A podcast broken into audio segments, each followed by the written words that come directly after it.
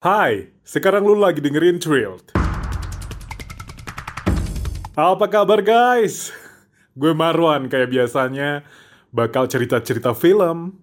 Gue ngerasa bersyukur banget bioskop di beberapa kota di Indonesia akhirnya mulai dibuka lagi. Even belum rata sih ya guys ya, tapi ya lumayan lah. Seenggaknya kan uh, lu punya alternatif hiburan, nggak di rumah mulu gitu even masih pandemi lu pasti masih ragu-ragu sih ya buat ke bioskop. Yakin aman gak sih? Lu pasti uh, ngerasa kayak gitu, nanya-nanya kayak gitu. Wajar sih, wajar banget loh. Gue, gue juga sama lah. Karena lu tahu kalau cara penularan COVID ini sangat cepat dan jangan-jangan setelah pulang dari bioskop, lu malah sakit. Ya asal lu menerapkan protokol kesehatan, Ya semoga aman-aman aja sih ya guys. Karena gue yakin ketika lu udah membuka lagi bioskop di tengah pandemi, lu pasti udah mempersiapkannya dengan mateng dong. Nggak mungkin lah bioskop itu asal buka aja dan bodoh amat dengan COVID. Nah gue sendiri emang belum ke bioskop lagi sejak pertama wabah COVID mampir ke Indo. Tapi pasti hal-hal yang jamak di era new normal kayak jaga jarak, cek suhu tubuh, peringatan menggunakan masker, cuci tangan, dan uh, pembelian tiket cuma melalui online aja ini pasti bakal diterapkan lah di bioskop ya. Ya mungkin ada yang antri, tapi pasti disarankan untuk online sih, biar nanti antreannya juga nggak terlalu panjang dan berdesak-desakan. Jadi gue pikir bakal aman-aman aja sih. Kalau lu mau ke bioskop ya sok aja guys. Tontonlah film yang lu suka. Even gue yakin belum banyak sih ya film-film baru paling nggak lu bisa meramaikan bioskop lagi jadi orang-orang pun jadi uh, nggak nggak takut juga ternyata banyak juga orang yang nonton ke bioskop dan tertarik buat ke bioskop lagi Kenapa gue mengingatkan lu untuk ke bioskop? Karena bioskop adalah tempat menonton paling representatif menurut gue ya. Ya nggak ada lagi tempat menonton yang enak ya cuma bioskop. Nggak ada deh tempat menonton yang paling nyaman selain bioskop. Even sekarang ya you, uh, lu tau lah portal video on demand itu kan udah banyak banget ya guys ya lu bisa menonton di mana aja tapi tetap aja sih nggak ada tempat menonton paling nyaman yang nggak bikin mata berair gitu guys. Lu kalau nonton di, dengan layar kecil gue yakin mata lu berair guys. Bukan karena sedih bukan apa cuman karena lelah aja mungkin ya. Kalau bioskop kan nggak nggak. Mata lu nggak bakalan pedih. Kalaupun bioskop sekarang ini cuma mutar film-film lama ya nggak masalah sih menurut gue. Lu jadi bisa uh, bernostalgia buat nonton lagi. Jadinya nggak akan salah pilih film or ragu-ragu lagi gitu ya filmnya bagus or enggak gitu. Karena lu udah pernah nonton. Nggak ada lagi deh nonton film random tanpa ya mungkin baca sinopsis or pendapat dari teman-teman lu.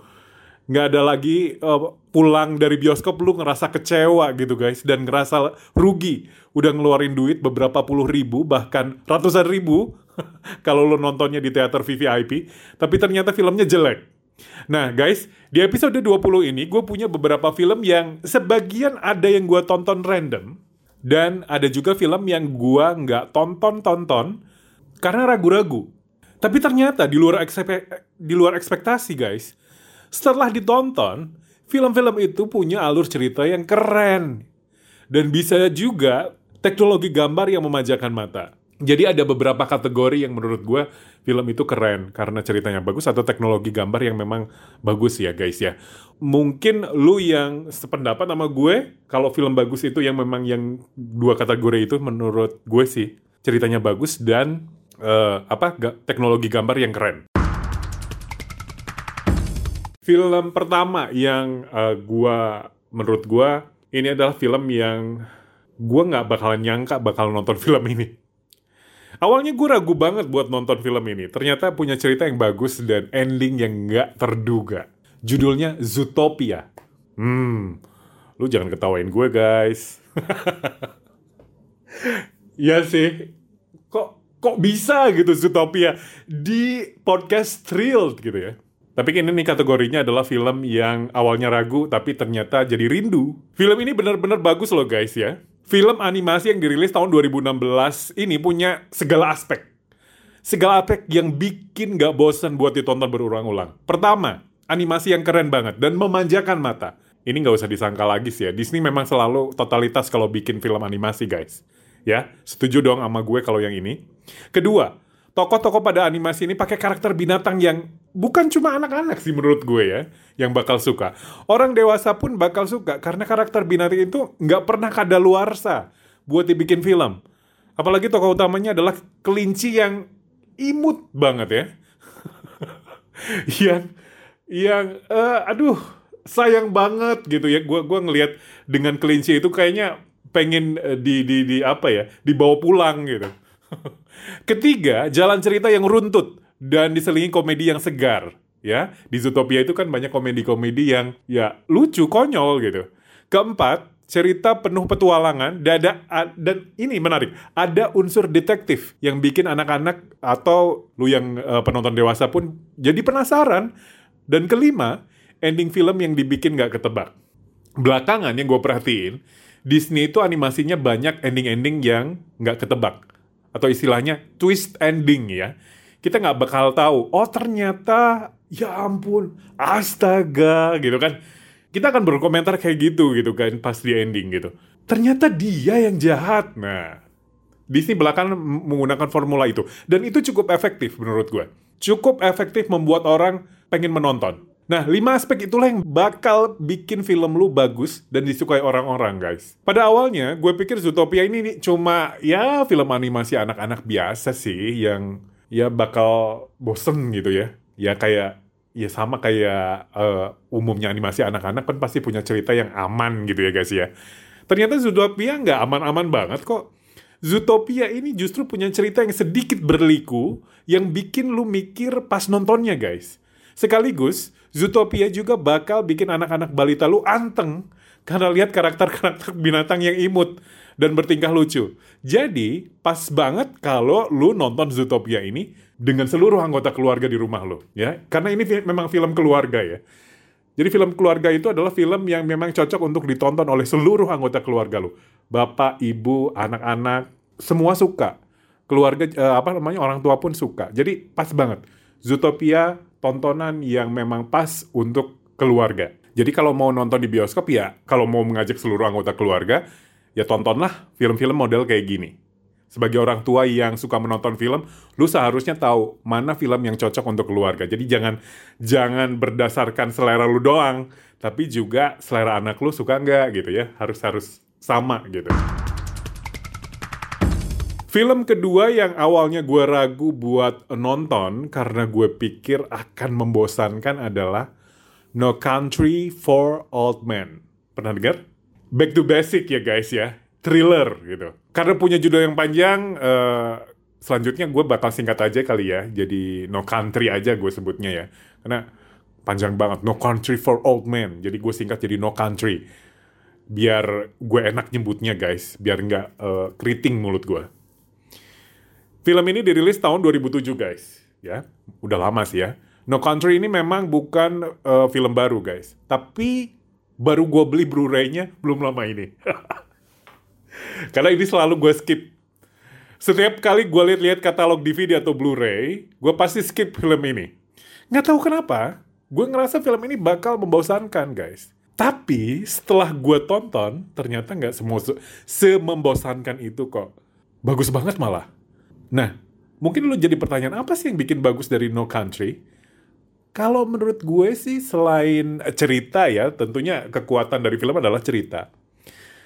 Kekuatan dari film ini adalah acting mantap seorang Javier Bardem. Gue sebutnya apa? Javier Bardem atau Javier Bardem. Apa pun lah ya, karena dia bukan orang Hollywood. Dia dari Spanyol kalau nggak salah. Bardem ini sangat berhasil membawakan karakter seorang psikopat berdarah dingin namanya Anton Shigur. Susah banget nih buat ngelupain karakter ini guys. Dari mulai ekspresi wajah, terus gaya rambut bobnya yang aneh. Kontras banget gitu. Rambut bob, tapi tampangnya psikopat guys. Dan ini jadi mimpi buruk siapa aja yang lihat sosoknya di depan mata. Dan gak heran, berkat aktingnya yang memukau, Bardem ini ganjar piala Oscar pada kategori aktor pendukung terbaik.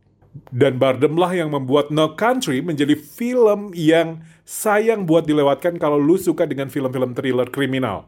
Gue nggak tahu ya guys ya kalau karakter Anton Chigurh ini kalau dimainkan aktor lain. Gue nggak ngebayang siapa yang akan memerankan ini. Karena uh, eh, gue udah ngelihat Bardem ini sudah sangat pas sekali memerankan Anton Chigurh. Kayaknya sih memang Barnum memang terlahir buat memerankan Anton Chigurh sih, yang sakit dan bikin merinding. Itu menariknya dari No Country, guys. Film ketiga yang bikin gua ragu buat nonton uh, di bioskop adalah ini film ketiga ya guys ya. Judulnya Prisoners. Film ini dirilis tahun 2013 dan gue nggak yakin apakah di Indo ini akan banyak yang nonton. Semoga sih banyak kali ya. Semoga. Satu-satunya peluang penonton di Indo mau nonton film ini karena Hugh Jackman dong. Yang lebih dulu dikenal sebagai Wolverine. Tapi percaya deh guys, Prisoners ini bukan film fantasi superhero atau action. Jadi ada kemungkinan banyak penonton kecewa karena Jackman malah nggak beraksi sama sekali di film ini. Tapi Jackman malah berperan menjadi ayah yang galau akibat kehilangan putrinya. Tapi justru kisah misteri thriller inilah yang bikin film ini menarik dari awal sampai akhir, guys. Durasi film ini memang ya lumayan panjang sih buat uh, beberapa orang yang tidak terlalu suka dengan film uh, thriller ya. Tapi bukan berarti itu menjadi uh, monoton dan kedodoran ya. Sama sekali enggak. Justru lu akan terus dibawa oleh alur film yang perlahan tapi pasti mencari ke mana sebenarnya anak kecil yang hilang itu. Terus bukannya banyak tema-tema serupa kayak film model kayak gini? Ya emang, banyak banget. Tapi film dengan kekuatan cerita yang matang, kayak Prisoners, justru ternyata jarang guys. Yang gue sesalkan dari film ini adalah kenapa gue nggak menontonnya di bioskop. Itu aja. Aduh, gue gara-gara kehasut nih guys. Kehasut teman-teman gue yang berkomentar kalau Prisoners ini adalah film yang membosankan Padahal kalau gue nggak dengerin ya guys ya, gue pasti bakal betah menonton Prisoners di layar gede gitu ya. Dan mengamati lebih leluasa gitu tiap karakternya. Dibandingkan menonton secara online pakai alah layar HP yang kecil gitu ya. Ya, lu tau lah HP segede apa pun ya tetap aja besarnya bisa diukur lah ya. Dan Prisoners ini tuh menampilkan ending yang mengagetkan guys, yang bakal bikin lu ah, menganga gitu. Film keempat, ini film yang gue ragu dan selalu gue skip pas gue mau nonton online juga nih guys. Judulnya adalah Little Miss Sunshine. Pernah denger? Pernah lah ya. Uh, pokoknya dua film yang gue sebutin tadi di awal. Uh, apa tadi? Prisoners. Kemudian juga Little Miss Sunshine. Ini filmnya lumayan populer sih dan film ini dirilis tahun 2006 guys. Kalau lihat posternya sih, lu tau ya posternya ya, uh, apa namanya menarik banget kan, cerah gitu. Dan bikin gue penasaran, warna posternya bener-bener bikin pengen ngejilat gitu ya. Kayaknya seger banget gitu. Warna kuning cerah dan menggambarkan orang yang sedang berlarian mengejar mobil VW kombi. Nah pertanyaan gue waktu itu adalah, ini keluarga atau ya karena di situ kan keluarga ada anak kecil ya guys ya.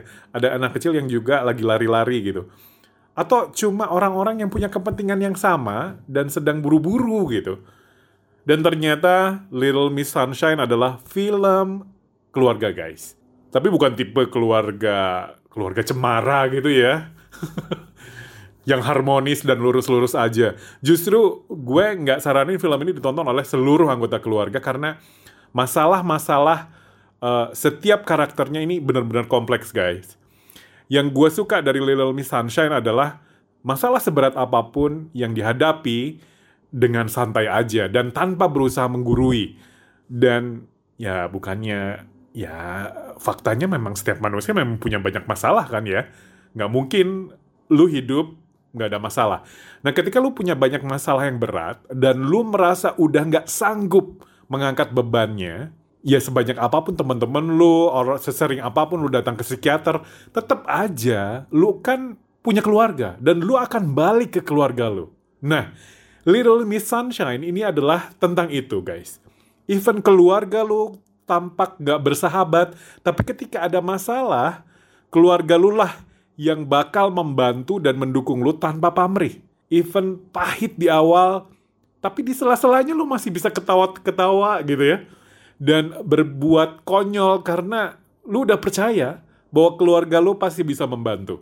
Nah, itulah hebatnya keluarga ya. Ini cukup dalam ya ngomong-ngomong ya Little Miss Sunshine ini nih.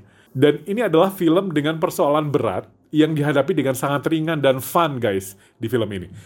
Gue suka banget dengan uh, karakter anak kecil Olive di film ini ya. Yang yang mainin adalah Abigail Breslin dan benar-benar mencuri perhatian.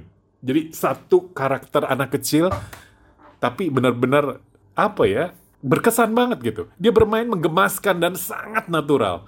Setiap kata yang dikeluarkan dari mulut si Olive ini kayak tanpa skrip aja gitu guys yang ya skrip kan mesti dihafal dan dia kayaknya nggak ngapalin itu dan semuanya mengalir alami gue gue ngerasa anak kecil ini potensial banget untuk bisa berkembang tapi gue nggak tahu ya belakangan dia nggak terlalu muncul juga setelah dewasa.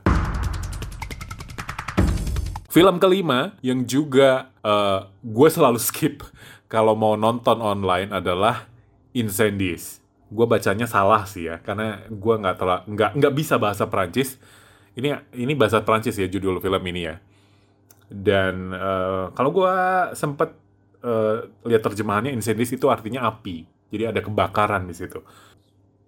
Wih, bentar gue nggak nyadar loh guys gue nggak nyadar kalau beberapa film yang gue sebutin satu-satu tadi sutradaranya sama loh guys Denis Villeneuve. Denis Villeneuve. Eh, sebelumnya kan ada Prisoners ya. Prisoners, Little Miss Sunshine, dan yang sekarang Incendies. Asli loh guys. Asli nih. Pas gue bikin list ini, ini sama sekali gue nggak lihat sutradaranya. Gue bikin list ini tuh ya berdasarkan judul aja, berdasarkan pengalaman gue menonton aja. Nah sebenarnya kan pas gue bikin list itu ada uh, ada berapa ya belasan film lah guys ya. Tapi karena terlalu banyak gue pilih aja yang paling gue sering skip dan pa paling bikin gue ragu-ragu buat uh, nonton guys. Jadi ya uh, kepilihlah beberapa film yang gue sebutin di awal tadi sampai sekarang Incendies ini. Incendies ini dirilis tahun 2010 guys. Nah, kenapa gue selalu skip? Karena gue ngerasa film ini tuh bukan bukan ancaman lah gitu ya kayaknya bakal sangat membosankan gitu menonton film ini. Karena saking nggak tertariknya gue sama sekali nggak me mencari tahu tentang film ini gitu. Mau baik sinopsis atau uh, review gitu. Gue nggak mencari tahu. Ini film tentang apa sih? Karena saking gue nggak tertariknya. Selain itu, film ini pun bukan berbahasa Inggris guys. Tapi bahasa Prancis dan Arab. Ada sih uh, pakai bahasa Inggris dikit-dikit lah gitu ya di film ini. Cuma nggak nggak nggak nggak nggak banyak lah gitu ya, dikit aja. Jadinya gue gara-gara gue buat nonton. Biasanya kalau film-film Eropa kebanyakan bakal membosankan gitu. Itu asumsi dulu ya guys ya, dulu.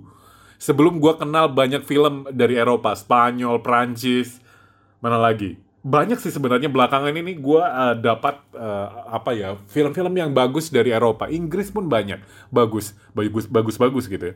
Dulu tuh gue menganggap film-film Eropa tuh membosankan, tapi sekarang enggak film Eropa, Eropa tuh keren. Mereka punya khasnya sendiri dibanding Hollywood ya.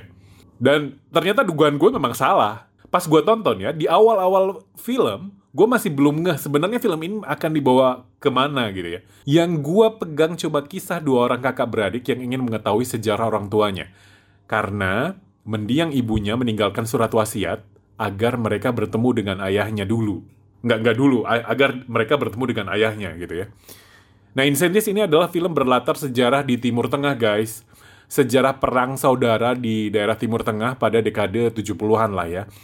Nah, untuk uh, penggambaran suasana konflik memang uh, cukup terasa di film ini. Ditambah budaya tradisional yang kental ini menambah begitu kompleksnya kehidupan. Ada seorang wanita di situ diceritakan, wanita muda yang selalu ditentang cintanya terhadap seorang pria karena berbeda keyakinan. Dan celakanya lagi, dia malah hamil di luar nikah guys.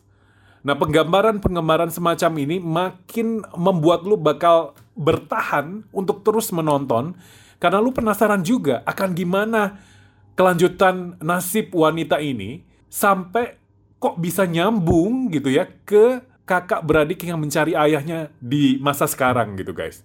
Tapi ya ternyata ternyata jembatan penghubungnya ini nggak lurus-lurus amat juga guys. Ada jalan panjang yang sangat berliku lah ya.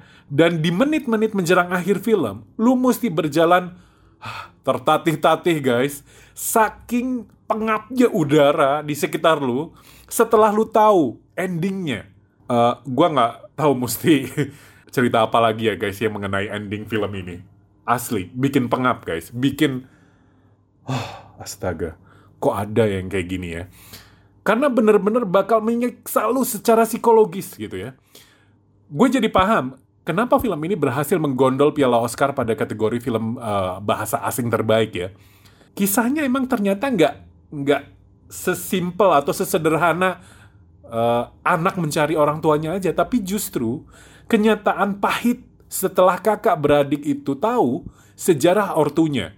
Gue yakin, gue yakin, karena gue ngalamin juga. Setelah lu menonton film ini, lu juga jadi bertanya-tanya, bener gak sih gue anak dari orang tua gue? Asli guys. Anak emang nggak pernah ya minta akan dilahirkan di keluarga yang mana guys. Dia, dia tahu-tahu lahir aja gitu. Jadi kalau lu sekarang jadi, udah jadi orang tua ya guys ya. Sayangilah anak lu dengan sepenuh hati lu. Tapi ketika ingat, ketika anak lu udah dewasa, kalau memang lu punya rahasia, sepahit apa pun rahasia lu, mendingan ceritain aja guys. Ceritakan apa adanya. Biar mereka tahu tentang apa rahasia lo? Jangan lo simpan sampai mati, guys. Itu menyakitkan. Menyakitkan ketika anak lo udah tahu bahwa sejarahnya ternyata seperti ini gitu. Bahwa orang tua gue menyimpan seperti ini. Itu menyakitkan, guys. Dan gue ngerasa di karakter dua anak kakak beradik yang mereka tuh bener-bener apa ya? Bener-bener hampa gitu. Dia mereka nggak punya harus curhat ke siapa lagi gitu. Karena rahasia dari orang tuanya gue yakin kalau mereka udah sayang guys, udah sayang, anak-anak lu udah sayang dengan lu, pasti mereka bakal balik ke lu. Gue jadi merenung ya guys ya. Sama gak sih jadi merenung? Asli, film itu bener-bener bikin perih. Perih banget. Udah nonton? Berarti selamat. Lu mungkin juga mengalami uh, rasa yang sama sama gue.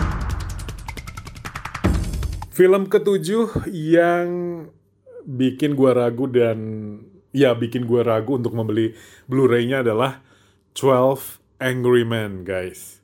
Film ini udah lama ya, dirilis tahun 1957. Mungkin sebagian besar dari lu udah pada nonton film ini lah ya. Baik itu online. Online ada nggak sih? Ada lah kayaknya. Atau melalui Blu-ray, atau yang lainnya ya. Yang uh, bikin gue ragu buat beli Blu-ray ini adalah nggak lain karena film ini masih hitam putih guys. hitam putih dan drama yang syarat akan dialog-dialog panjang.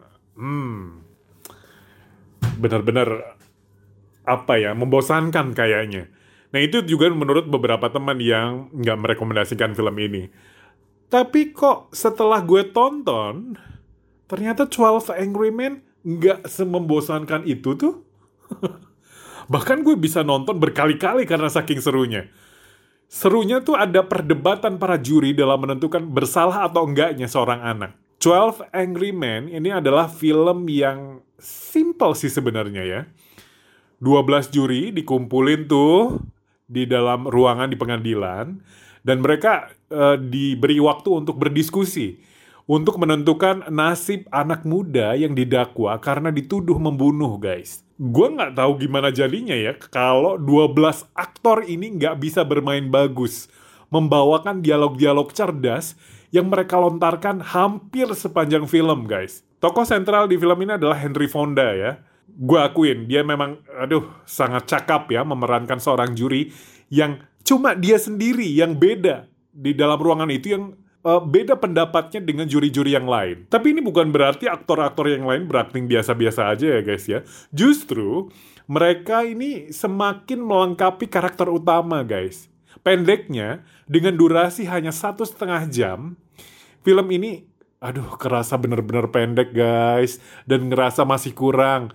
Tapi juga klimaks Kayaknya sih gue belum nemuin lagi tuh uh, model film kayak gini. Film dengan cerita sederhana tapi sangat menarik buat uh, buat diikutin terus gitu ya guys ya. Pokoknya di film ini lu lupain deh gambar-gambar yang ciamik gitu ya. Wanita cantik gak ada sama sekali di sini. Cowok semua 12. Pokoknya aktornya cuma 12 itu ya. Terus action yang mendebar tuh nggak ada. Action yang mendebarkan tuh nggak ada guys. Terus kayak hiasan-hiasan dalam film pada umumnya apalagi uh, teknologi CGI dan sebagainya nggak ada di film ini. 12 Angry Men cuma menyuguhkan dialog-dialog mantabs. yang lu akan ngerasa bahwa tokoh-tokoh yang mereka bicarakan ini benar-benar ada. Dan kita kayak dibuat uh, yakin oleh obrolan mereka. Pendeknya, dialog-dialog dalam film ini kayak bernyawa guys. Yang akan membuat lu diajak juga berpikir dan ikut menerka apakah anak itu bersalah atau enggak. Dan film terakhir atau yang ke-8 ya guys ya. Yang ada dalam list ini dan ini adalah film yang gua tonton random guys di bioskop. Eh, film ke-8 ya guys ya. Satu, bentar, dua, tiga, empat, lima, enam, tujuh. Ini film ketujuh guys, bukan ke-8. Kok loncat satu sih? Film ketujuh ya guys ya? Sorry. Jadi ada tujuh film ya guys, bukan delapan film. Film ketujuh. Tadi yang sebelumnya yang 12 Angry Men itu film ketujuh ya. Loncat soalnya. Sorry. Gue bikin ini udah malam guys. Mohon diam, mohon uh, dimaafkan ya karena udah mungkin udah sedikit ngantuk dan sebagainya. Oke? Okay? Oke, okay, film terakhir atau film yang ketujuh ini adalah film yang gue tonton random di bioskop guys. Judul filmnya adalah Mad Max Fury Road. Dan film ini dirilis uh, tahun 2015, sudah agak lama ya, 5 tahun lalu. Dan film ini bener-bener gue tonton random. Ini ini asli random guys.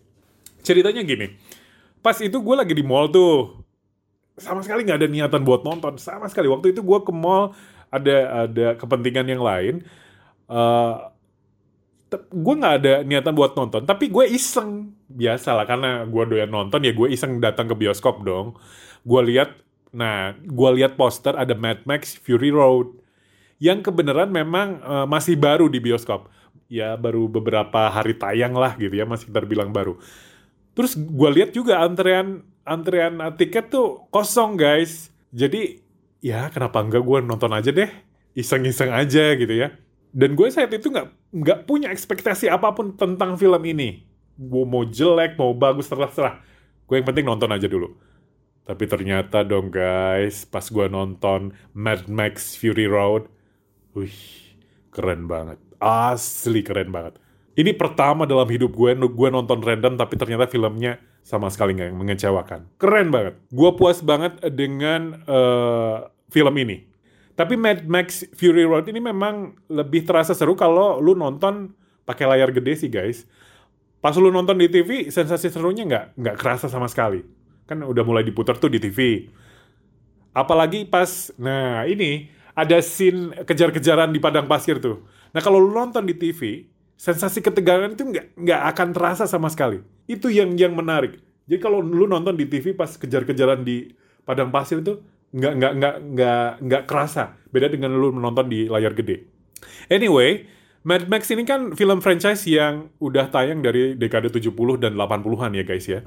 Dulu dimainkan oleh Mel Gibson. Nah kalau yang dulu-dulu gue nggak pernah nonton uh, sama sekali sih Mad Max series ini tapi pas gue nonton yang versi 2015 pun nggak bikin bingung juga kok kayaknya sih emang nggak bersambung atau ya tokoh-tokohnya beda aja sih ya jadi kalaupun uh, lu belum nonton series yang dulu kayak gue, nggak masalah kok. Dan saking puasnya gue sama Mad Max Fury Road, gue meyakini film ini akan masuk nominasi di Academy Awards. Dan ternyata bener loh guys. bener dong. Bahkan Mad Max Fury Road ini berhasil memborong 6 piala Oscars. Dan bahkan sutradaranya George Miller ini nggak pernah memprediksi film ini akan menerima banyak piala. Tapi emang keren banget sih. Jadi wajar lah Mad Max Fury Road ini banyak sekali dapat piala. Dan film ini bukan film yang bikin mikir ya guys ya. Lu tinggal duduk manis dan nikmati aja keseruan-keseruan di film ini guys. Udah gak usah mikir macam-macam. Tonton aja. Pokoknya film ini benar-benar film hiburan. Tonton aja lu bakal nikmati yaitu serunya film ini. Wih, gue cerita udah banyak banget ya ngomong-ngomong. Gak kerasa. Wih, durasinya panjang banget guys. Sorry, sorry kepanjangan ya. Ya udah, sampai di sini dulu episode 20 ini guys dan selamat menonton dan sampai ketemu minggu depan di episode 21.